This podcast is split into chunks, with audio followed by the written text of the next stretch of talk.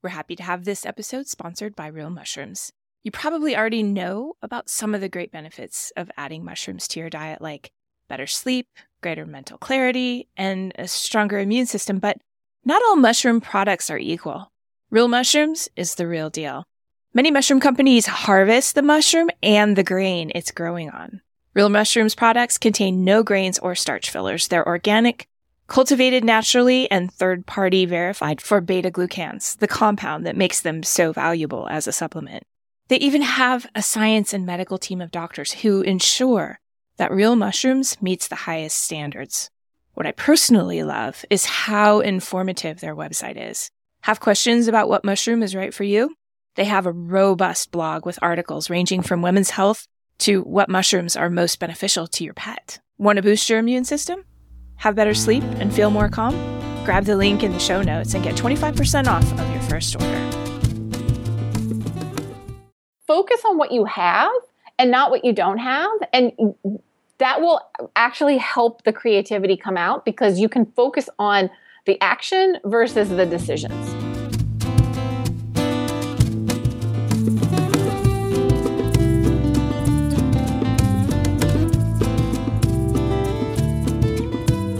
Curiously enough, acupuncture is not just sticking needles into people. It's part of a coherent and observation based medicine that experienced practitioners of the art have handed down over the centuries. I'm Michael Max, your host and guide of Everyday Acupuncture. Listen in as we explore how you can apply the principles of this ancient medicine in your everyday life. Hey, everybody, welcome to Everyday Acupuncture. My guest today is Victoria Prozin, and I'm not really sure how to describe what she does. So I'll share this with you from the landing page to her website. Persistent curiosity, enterprising creativity, defiant integrity, sacred self expression. Did that catch your attention? It certainly caught mine. Oh, and she has her own star in the middle of the galaxy of awesomeness over on Facebook. That's right, the universal meeting place for pictures of cute cats and someone's breakfast, but I've yet to see either of those in her particular galaxy. I've invited Victoria to join me today because, in addition to acupuncture and herbal medicine, one of the foundational pillars of Chinese medicine has to do with that elusive and ever yet present spark of spirit and cultivation. And I suspect we just might conjure up some creative magic here today as we dip into some creativity, discovery, and that certain something that lights us up when we touch into the heart of our own brilliance and intuition. Victoria, welcome to Everyday Acupuncture. Thank you so much for having me. I am super excited to be here. I'm really happy to have you here. We've had a little, maybe more than just a little, conversation back forth over on the Galaxy of Awesomeness um, which people can find over on Facebook. Actually, why don't you just give us a quick intro to the galaxy of awesomeness? Okay. Yeah. Okay, great. Okay, so well, do you want me to talk a little bit about what you know who I am and what I do? Because I understand that sometimes introducing me can be confusing because I kind of keep I keep a hand in a lot of different areas. I would love to hear how you introduce yourself because after looking at that first page of your website, there's like a billion ways that could go. So let's let's hear it from uh, from you. Okay. Well, you know, as far as labels go, I can I've come up with a few of those, but at the heart of what I do is I'm super passionate about the power of creativity. So, from a very, you know, business point of view, I would describe myself as a creative power coach, but I do so much more than that. Um, I have a, de- a background in design, and so I really also think of myself as a visual communicator. Design is something that it's kind of a misunderstood thing. Um, some people, it's a very vague word that's thrown around a lot. But in essence, design is really a kind of a language of communication and problem solving. And so I really kind of filter my world through the idea of design. And, you know, obviously creativity is a huge part of, of what design is. And so I just kind of have a little bit of everything. I also have a background in client relations. And so, what I kind of pull from that is the idea of diplomacy and empathy. So some of these words sound very, you know, business oriented, but at the heart of what I do is creativity, which is fed by um, empathy and sort of then kind of comes out the other end as a form of communication and a form of self expression. And so those are the things that really light me up because not only are they interesting, but I feel that these are the things that help us kind of heal our own selves as we pass through this world and also can help heal the, the, the greater world that we live in. These are how we can connect with each other and with ourselves. Yeah, in a healing way. Yes. Yeah, I, I was just thinking um, one of the things that came to mind as you're talking about this, and I love hearing the words business and empathy in the same sentence, by the way. You know, yes. a lot of us have somehow caught into the notion that business is evil or it's it's somehow a means to an end rather than yeah. a process in itself. And, and to hear empathy in the middle of that is really reassuring because I know in the work that I do, it's essential. And it sounds like in the work you do, it's fundamental. Exactly. And it's easy to see why people don't associate those words together because unfortunately, there are too many examples of, them not having any connection. But um, I grew up in a very entrepreneurial family. And so, you know, small business, my, my grandfather was an immigrant um, learned how to reupholster furniture, and that's sort of where my family business started. And so I grew up in an environment where, like, this was all I knew. I, you know, there there weren't any jobs in my house. There mm-hmm. was just businesses. And so what I I see it through a very different lens. I think that business is really a platform that can solve a lot of the same problems that it has caused up until this point. And so that's why I bring empathy into it because to, to me, business is just another form of relationship. Um, but again, it, that's not exactly how it's usually perceived. And so, you know, I sometimes have, you know, I'm a big talker, Betty Crocker. I like, I have very big ideals of what what can happen in the world. But one of those is that business can be a platform for change and empathy. And there obviously are examples of businesses out there who have already started that trend, but I think that we haven't we haven't even begun to really tap into the real power that um, that you know business can bring by using empathy.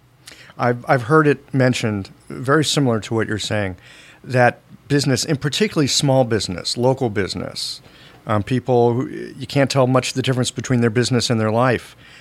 Deep forces for social change and social good and and you know it's good for the local economy.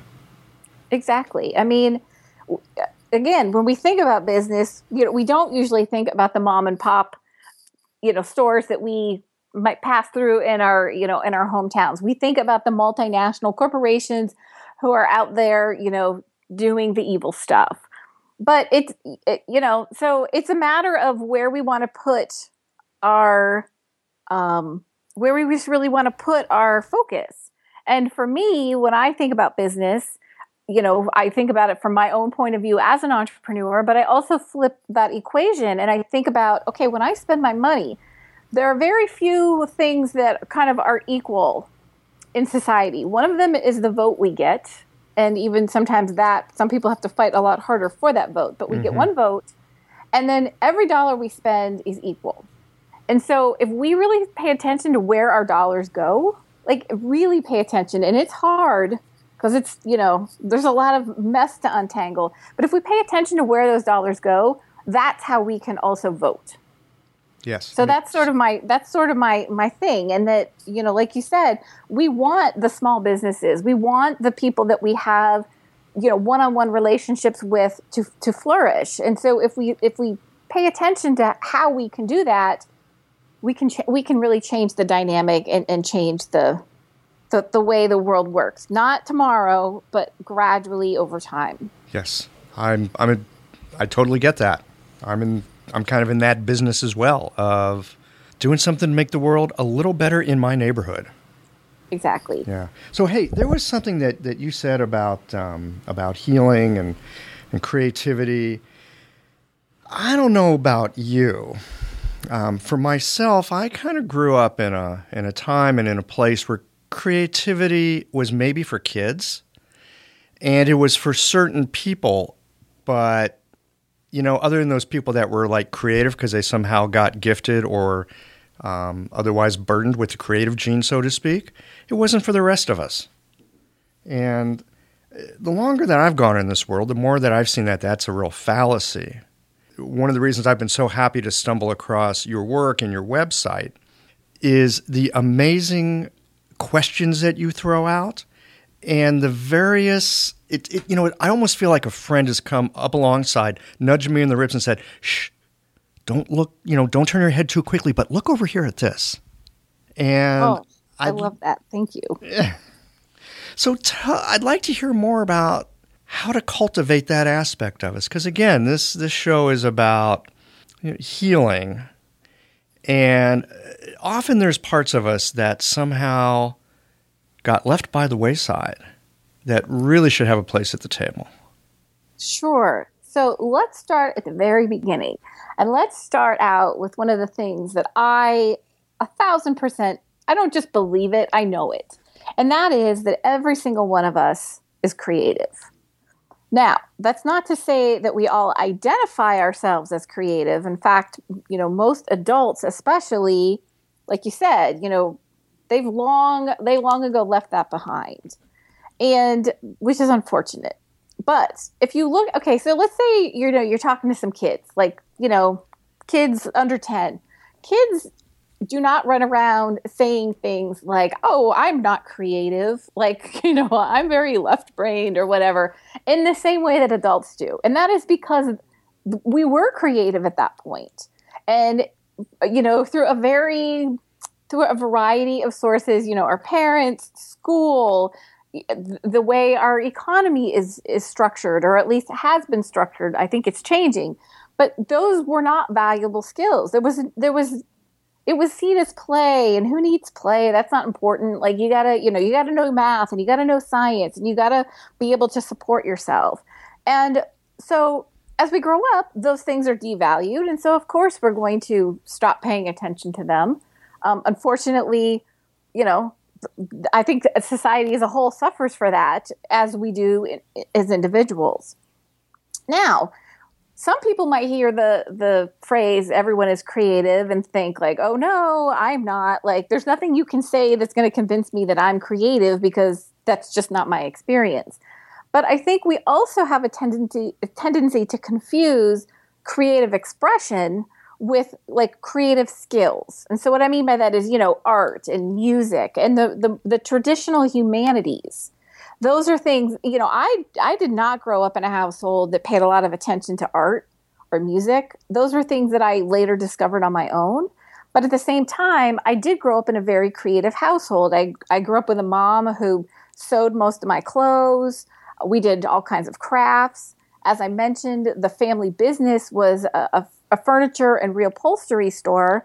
So, like, you know, th- that's a creative endeavor for sure. Well, holy smokes. Anytime you're the boss of your own livelihood, yes. Of course you're creative or you're out of business.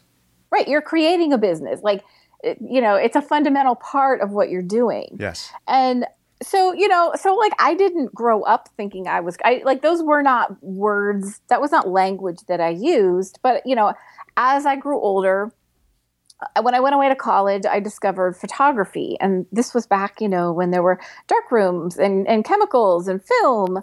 And so that was really the first time I ever explored these ideas for my own, for myself.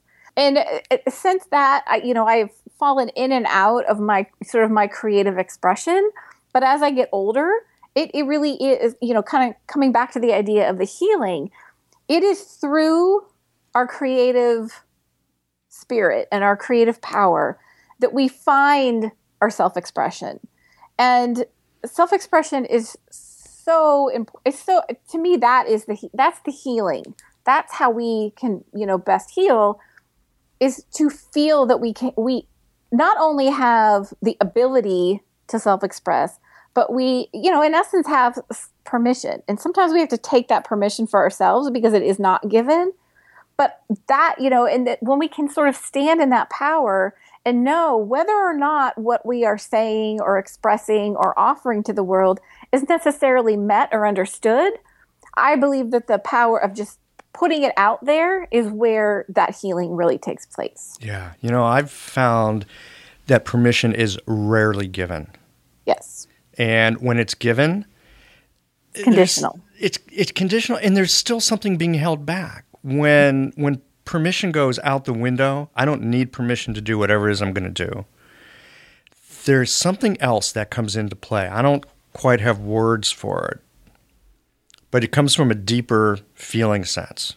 There's an authenticity that just can't be denied when yes. permission goes out mm-hmm. the window. Yes. And I think that that piece of permission, you know, we can talk about the outside world, but I think that even permit, like we have to like kind of wrestle permission from our own egos. Ah. So, it, you know, it's not just a like the outside world, it's the ego too. And to me, that I think that's where the healing comes in is that to me my creative my creative power is my spirit like it's you know it's it's all the same thing to me we can all call it different things we can call it the same thing but when you you know when you're in that space of you're not attached to the outcome. You're not attached to the externals you know whatever it is that you're creating what it's going to look like or be accepted as at the end and you're just in the process that's to me that's that's the healing space. I think part of what I get really passionate about, you know, kind of talking about these kinds of things is that I think that your creative spirit and bringing creativity into your life isn't just a like a luxury or a distraction, but it's actually a core piece of self care.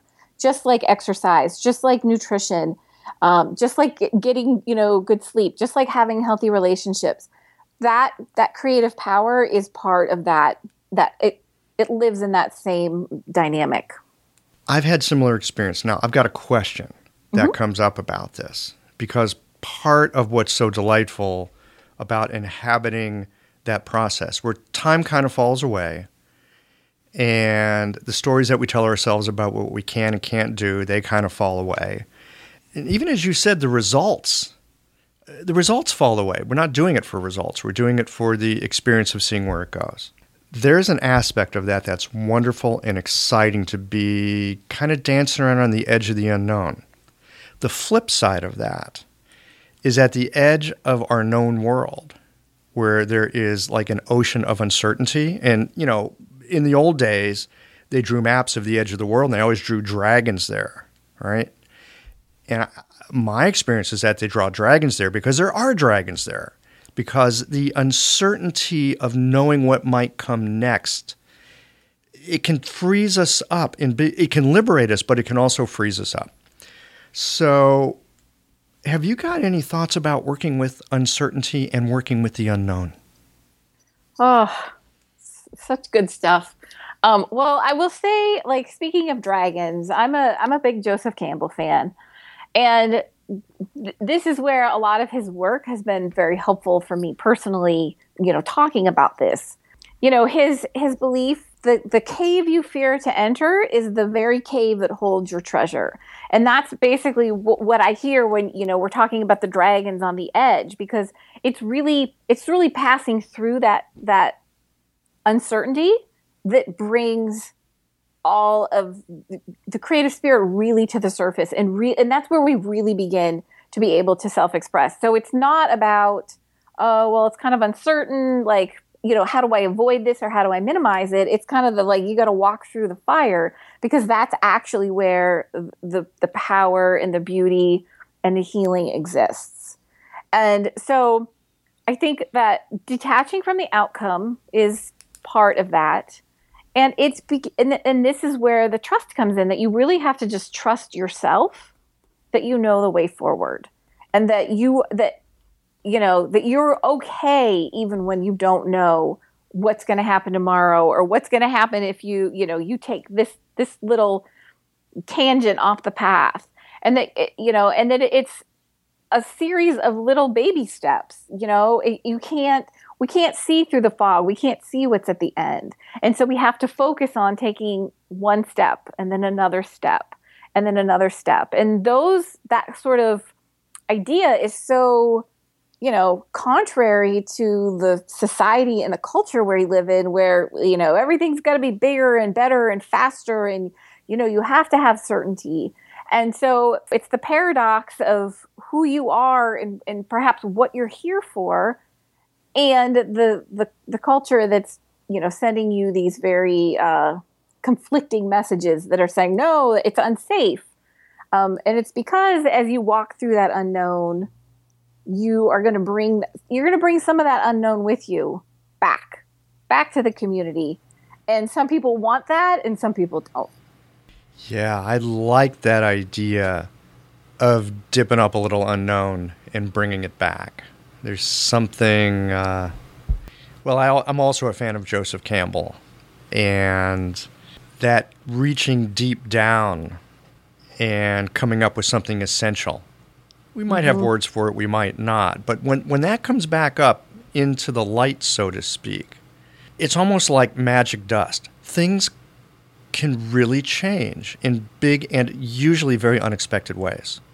Most definitely. Like, uh, you know, there's a lot of definitions of success in our world, and usually they're, you know, structured around money and um, influence and fame and things like that. And, th- you know, that's not to say that whatever success is for any individual may not include some or all of those things. But for me, like how I will define success for myself, um, you know, when I take my last breath, is, you know, did I walk through that unknown? Did I do the best I could to to move through that and to perhaps make it all the way through and bring that that whatever that I'm here to bring back. Did did I did I do my best to do that? Not, you know, did I sell enough widgets or did I did I get on a reality show and everybody knows who I am? Like there's just so much of that in um, our culture and it's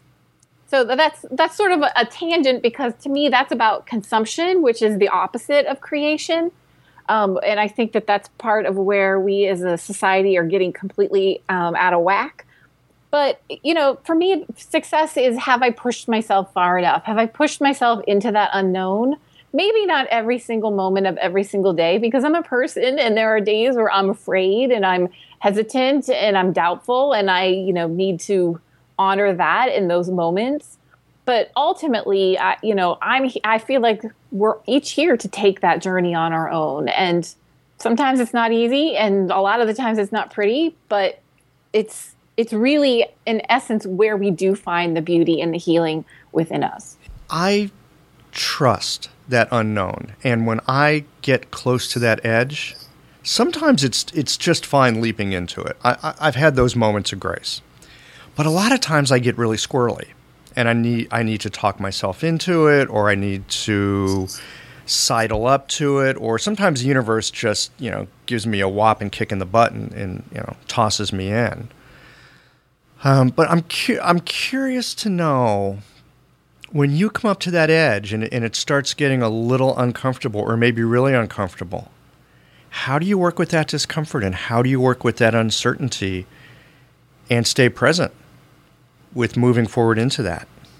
Well, I think you you uh, alluded to the solution in your question by staying present, um, and that's something that you know, I, I used to, I didn't even know what being present meant. Um, and I used to think that that fear that comes up as we get into that unknown, I thought that was, you know, that was a warning sign of like, oh, don't go here. Well, it was for my ego. But so somebody told me this, and this is something, and I, you know, I don't know where it came from. I'm sure somebody said it at some point, but it's something that I come back to when I'm feeling what you're talking about. And that is that when um, when we finally broke the sound barrier, when somebody is you know in a plane or in a whatever kind of ship that is is capable of breaking the sound barrier, right before you break through, that is when that that plane or that ship shakes the most, and then you break through and it's calm. And I remind myself of that because obviously as we are uh, you know going through something that is painful and, and uncomfortable and unknown, th- that shaking can be pretty upsetting and, and, disorienting and it's like oh my god what like what's going on and i remind myself okay like even though it feels completely contrary this is actually progress. This I'm, I'm, I'm that I am scared. That I am uncertain. That I am like shaking uncontrollably is actually a sign that I'm heading in the right direction. And again, I just have to keep going and have the faith that when I break through, that's when the reward will will find itself. Yeah. I very much appreciate your perspective on this. I've I've heard that I've never been in a plane that went faster than sound, but I've heard that happens. I've been in sailboats that at a certain point if it's windy enough, they'll actually kind of pick up and ride on their own bow wave and start to plane. Um, and they go really fast when that happens. Mm-hmm. But the moment before they jump into that sort of phase changed um, relationship between the wind and the water, they're very unstable and they're full of vibration. And when they hit that next phase, like you're talking about with the jet, it gets quiet and it's very fast. Well, I'm a big believer in, in pattern recognition because there's clearly so much of, of the of the universe and of energy that we you know we don't we haven't scientifically proven or can explain to a T. But if if it's happening in these ways that we you know that we can in, uh, intellectualize and understand from a from a very objective point of view, then these patterns must in some way repeat. And so that's another beautiful example of it's scary. it, it, doesn't feel safe, but ultimately it is.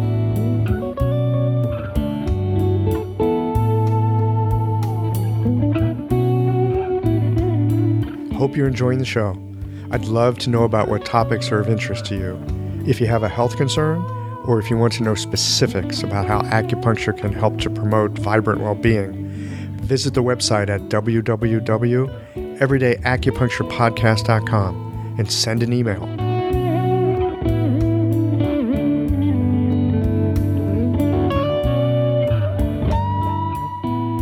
Well, you mentioned earlier that you're uh, a visual communicator, and it sounds like you rely pretty strongly on, on the visual pattern languages and, and use that to kind of guide you, as it were. I don't know if it's like having a map, but maybe it's like having yes. stars and a compass. It, it, kind of is. When, you know, as I mentioned, when I uh, worked on my photography back a long time ago um, in college, you know, I didn't I didn't really have a lot of understanding of what I was doing. I just knew that I loved taking pictures. I knew that I was good at it.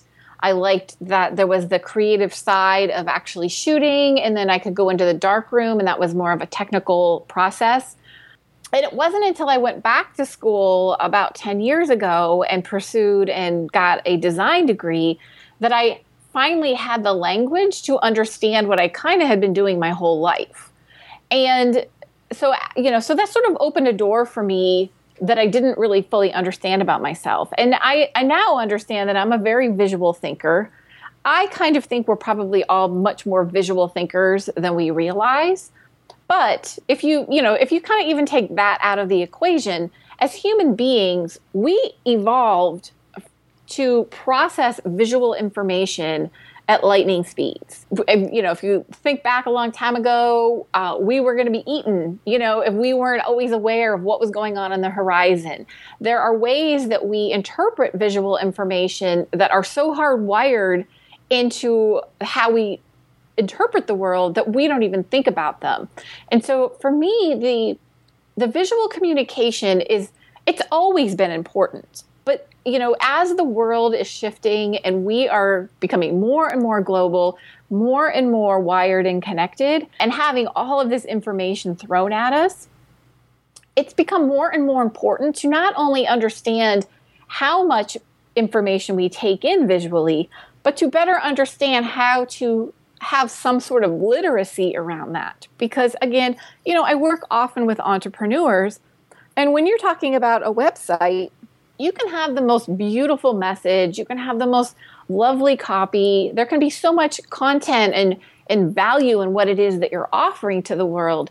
But the truth is is that the first impression is always going to be visual. And so what I want to help teach sort of teach the world is how to make a visual message that really matches what you are saying with your words, what you are saying with your actions, and what you're saying with what it is that you offer to the world. Because it, it, it's much more sophisticated. I think as a whole, we are much more sophisticated than we were even five or 10 years ago. I think, honestly, the iPhone has a lot to do with that. But there's still so far to come.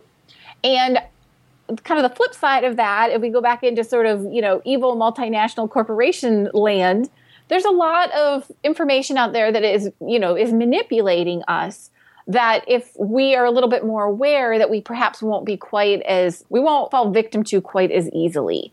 And so that's sort of one of the things that I really get excited about. And that is how powerful visual communication is and how much you can affect when you begin to understand even just the basics. Yeah. So speaking of the basics, I'm thinking for our listeners here who might, I don't know about chomping at the bit, but you know, they're interested in this and, and maybe they've identified themselves as not creative, but we know that that's not true.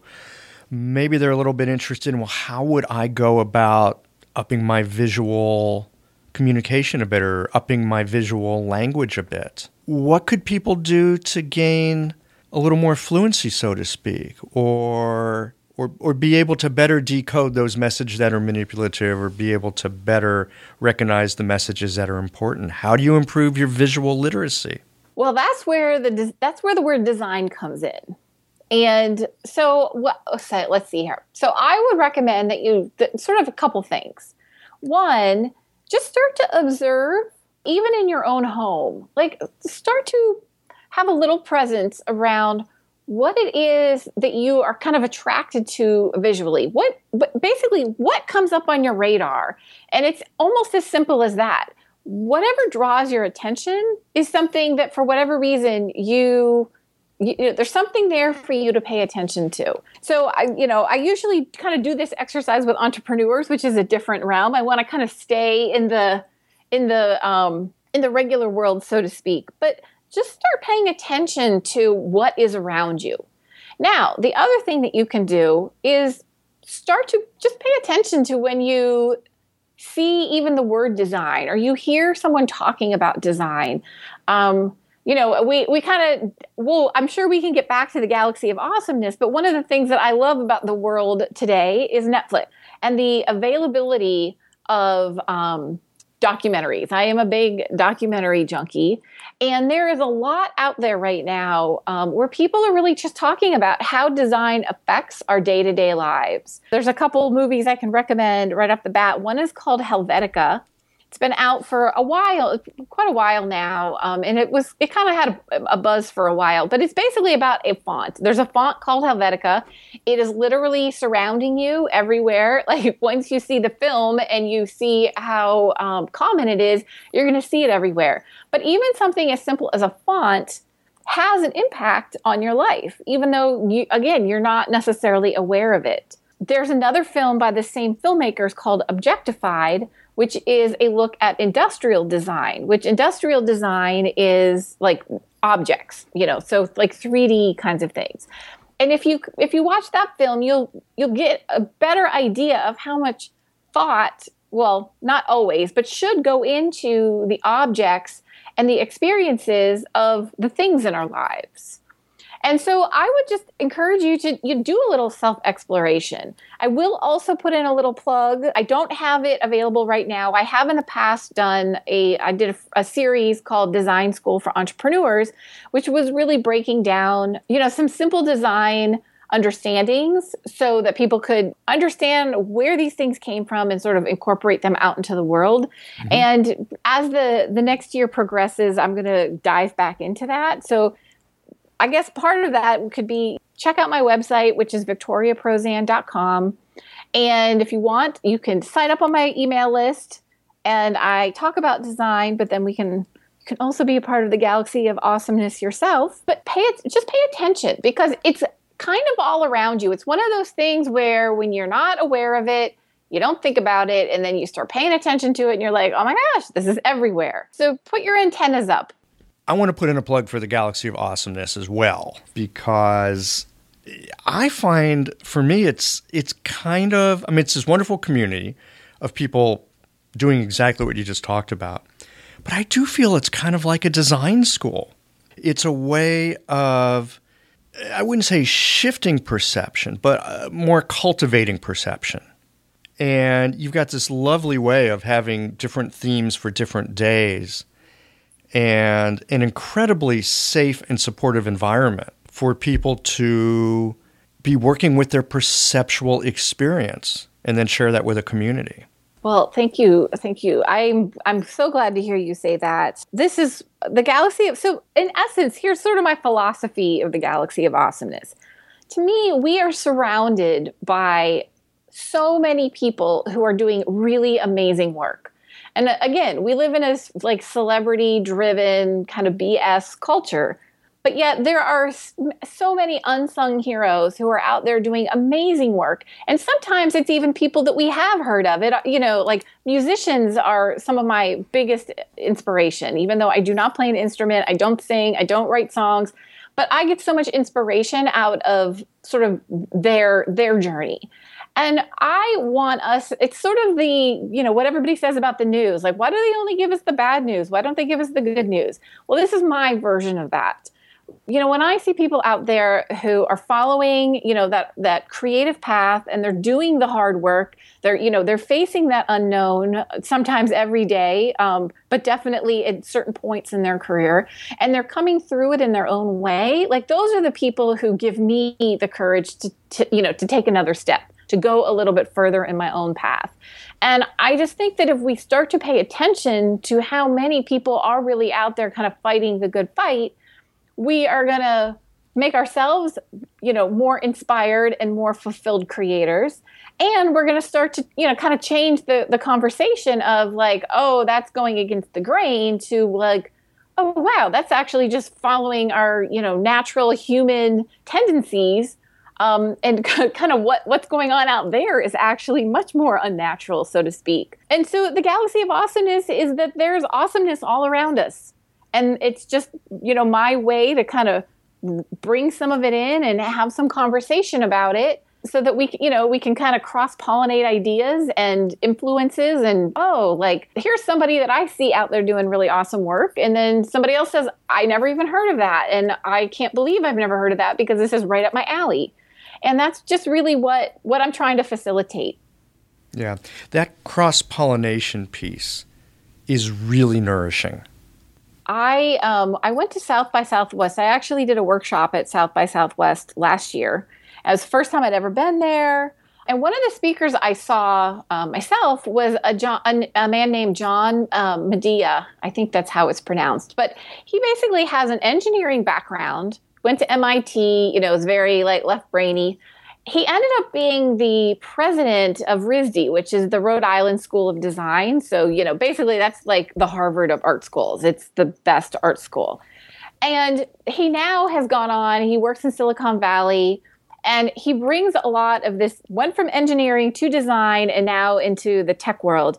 And he talks a lot about obviously the importance of design within business, but one of the examples he gave that I had never, th- you know, even me as an entrepreneur had never thought about design in this way. And it, and you know, and it again, this is that cross pollination idea, where when Apple, because uh, at some point he, I think he worked with Apple, but when Apple made the decision to turn their laptops into all aluminum frames, you know, every every Apple laptop you buy now has an aluminum body, and so that was a des- obviously that's a design a design decision. However, in order for that to be fulfilled and to you know actually come out into reality and be a sustainable thing for the company, they basically had to work with the the business part of Apple to kind of lock down all of the aluminum uh, supply that was available. And I had never really thought of it in those terms that you know we can make these design decisions um, that you know are so much more than just making things pretty but if we don't have sort of the, the infrastructure to support those ideas, then it doesn't really go anywhere. And that was just to me such a really powerful example of like cross pollination in a way that I never would have kind of come to on my own. And he also has a thing where he basically has these kind of roundtable discussions where he invites people from very different backgrounds to just come in and sort of, you know, kind of have like a social a social meetup and gather and just kind of problem solve and talk about different aspects of what they can bring into something so that that cross pollination can can really happen. And so a lot of great things happened to me when I went to South by Southwest, but his talk was one of those that I, I you know will stick with me for a really long time. And I think the cross pollination that kind of really factors into that whole idea of healing the greater good in the world. Yeah, I for much of my life I've tended to be somewhat of a divergent thinker. So I'll think about one thing, and then often i will be thinking about things that are apparently unrelated, but eventually I find that they hook up in curious ways. So this cross pollination thing is is a bit of an affirmation that that's useful. I, I'm really struck with what you said about Apple deciding to go all aluminum. And part of that decision, which was a good decision and probably solved some problems in one way, created some massive problems for them in another because now we've got to go out and get all this aluminum. And I'm thinking about all the times that I've come up with some great solution to whatever problem I've got in front of me. And it solves the problem in front of me, but it doesn't take too long to get down the road before I realize that I've created a completely different set of problems, which I've often seen as kind of a sign of failure for myself. But in having this conversation and hearing what you're talking about with the importance of cross pollination, it makes me realize I may just not have gone as far afield as I actually need to go afield to get a bigger vision of what's going on. Yep. One of my other core beliefs is that everything is connected. So what you said about like, oh, sometimes I have something and it doesn't seem related at all to what I'm doing, and then I somehow find that it works its way in. It kind of comes back to that idea of whatever kind of passes onto your radar. That it's there for a reason. It's it's you know it's not arbitrary, and we. I think that we as as creative people again, this kind of goes into what I, one of the things that I love about the galaxy of awesomeness is that there are so many people out there to inspire us and to kind of give us a little breadcrumb that we perhaps can follow that we wouldn't have we wouldn't have gotten there on our own. And so it's not necessarily about being inspired by the end result of what somebody else does, but just, you know, a little tiny takeaway of like this doesn't really seem related to what I'm doing, but you know what? There's something in here for me. There's something that maybe i maybe i'll use it tomorrow. Maybe i'll use it in 20 years. But it's a little seed that's gotten planted in the back of my head and someday it's going to i think it's going to sprout something that will be helpful. I, I found it helpful too to recognize that answers and solutions don't need to come from me. In fact the more that i'm open to other influences and allow the solution to be outside of me the easier life seems to get. I love that that's just, that's a good one. It's just been my experience. I mean, I'd love to be able to take credit for the brilliant things I've done in my life, but I think some of the most memorable moments for me, I don't know if I'd say they're an accident, but it, it's like two things showed up and, and I had enough smarts to just say yes to it. Had mm-hmm. I tried to put it together myself, I don't think I would have had the mental or um, cognitive skills or, or organizational skills to make it happen. I love that. This brings me up to the question of limits, right? Because a lot of us, when we run into to that unknown piece, you know, we run into some kind of limit, and often we'll make excuses around it, or we'll just decide it can't be done, or you know, we're afraid of it. As you were saying, Joseph Campbell suggested that the cave we don't want to go in is exactly the cave that we do need to go in. Most heroes start out on the hero journey with mainly ignorance, but a calling. So, what do we do about limitations? Well, see, I got two things to say about limitations. One is the only limitations we really have are the ones we put on ourselves. And that, you know, and that that's somewhat cliche, but it's still true. We have so many more opportunities, especially in the world that we live in right now, than ever. And it, it is our own limitations. It is our own inability to see what we are capable of. I think that is a universal, that is the limit. However, from a creative point of view, there really is a school of thought, uh, you know, in the creative world that it's actually that creativity loves constraint. Oh, I love that Yes, and that you can actually that, too many options can really inhibit your your creativity because there's just too many options. Like you just but you know, if you recognize like okay let's let's just say money because i think money money and talent are probably the two biggest limits that people say oh i don't have enough i want to i have a great idea but i don't have the money to make it happen or oh i have this really great idea but i'm just not good enough to pull it off well if you want to frame it that way well then you can frame it that way and you probably are right but if you want to frame it a different way you can look at okay not what do i not have but what do i have I can say that when when I was in design school, when I was really learning how to design, one of the things that they teach is that when you're starting out with, let's just say you're designing a logo. Let's just use an easy example. Like you don't design it with every color in the rainbow at your disposal. You only use it's a black and white and gray problem. That's how you that's how you learn to design. And it's only once you get to a point where you have a decent design in grayscale that you even think about bringing in color? And then from there, maybe you just bring in one color. And so, you know, that's a visual example. But if we focus on what those limitations, then we're only going to see the limitations. But if we really think about, like, okay, look at what I do have. And, I, you know, as I've become more accustomed and comfortable in that realm, I actually like it now I did a, my husband and I did a big personal downsizing two years ago. We sold our house. I had a, a I basically had a big art studio. I was a silk screener at the time. I had a lot of art supplies. I got rid of all of it. And now we live in a much smaller, we live in like a 700 square foot apartment. We love it.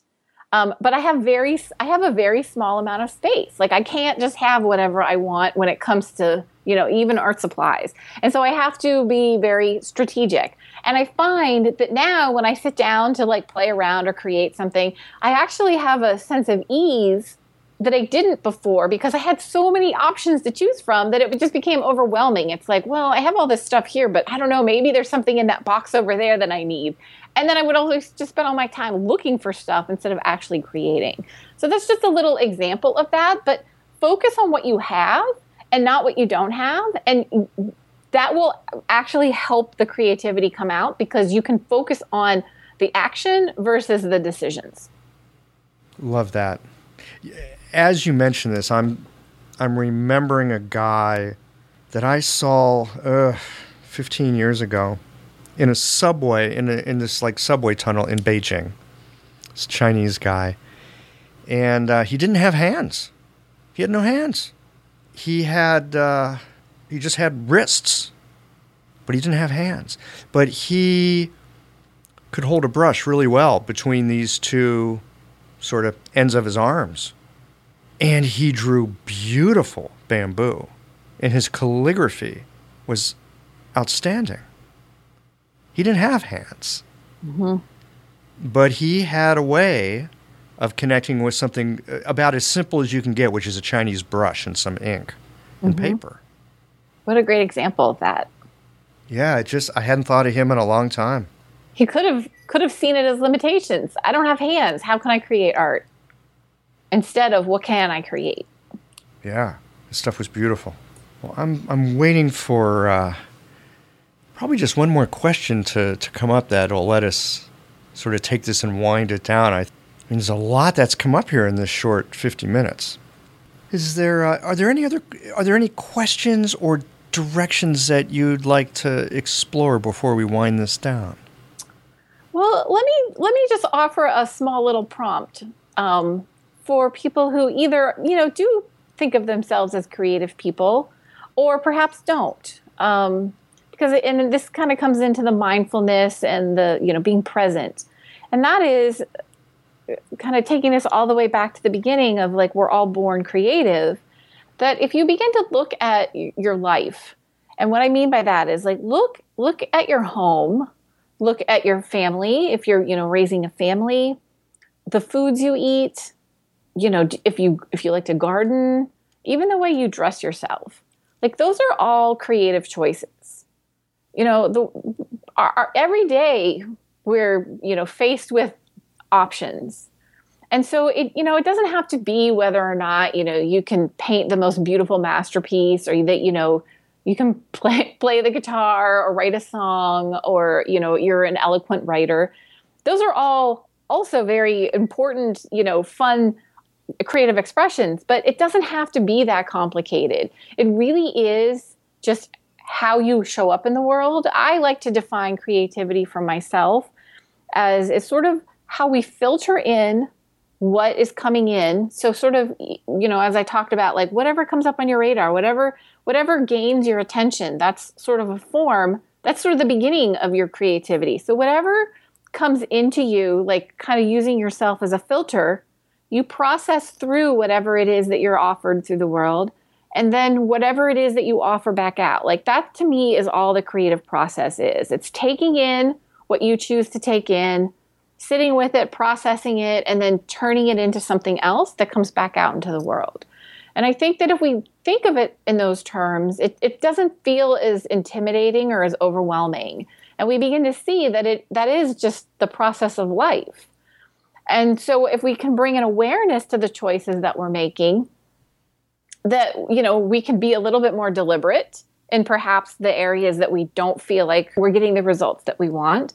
But also it empowers us that, oh, there are choices. I am creative. I am creating again business, family, a, a, a you know, a household, a garden, and um, just make it bring it down to the, the the simple because the simple is always always the best. Yeah.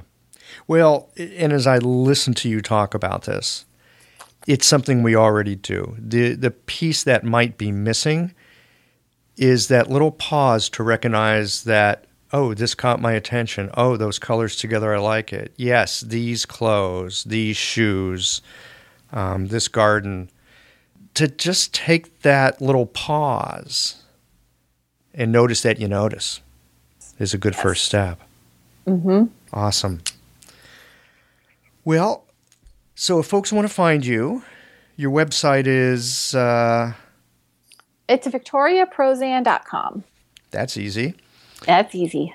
And then over on Facebook is the uh, incomparable Galaxy of Awesomeness.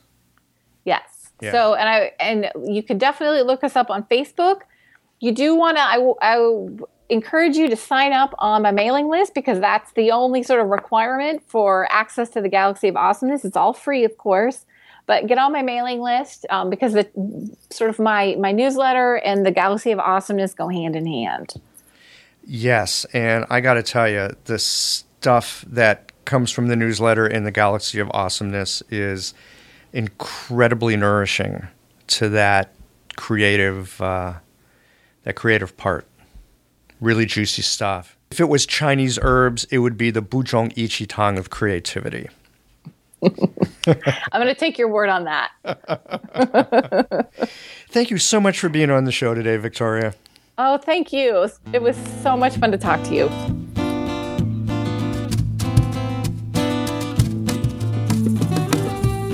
I hope you enjoyed this episode of Everyday Acupuncture. If so, please take a moment, click on the iTunes review button, and leave a review of the show.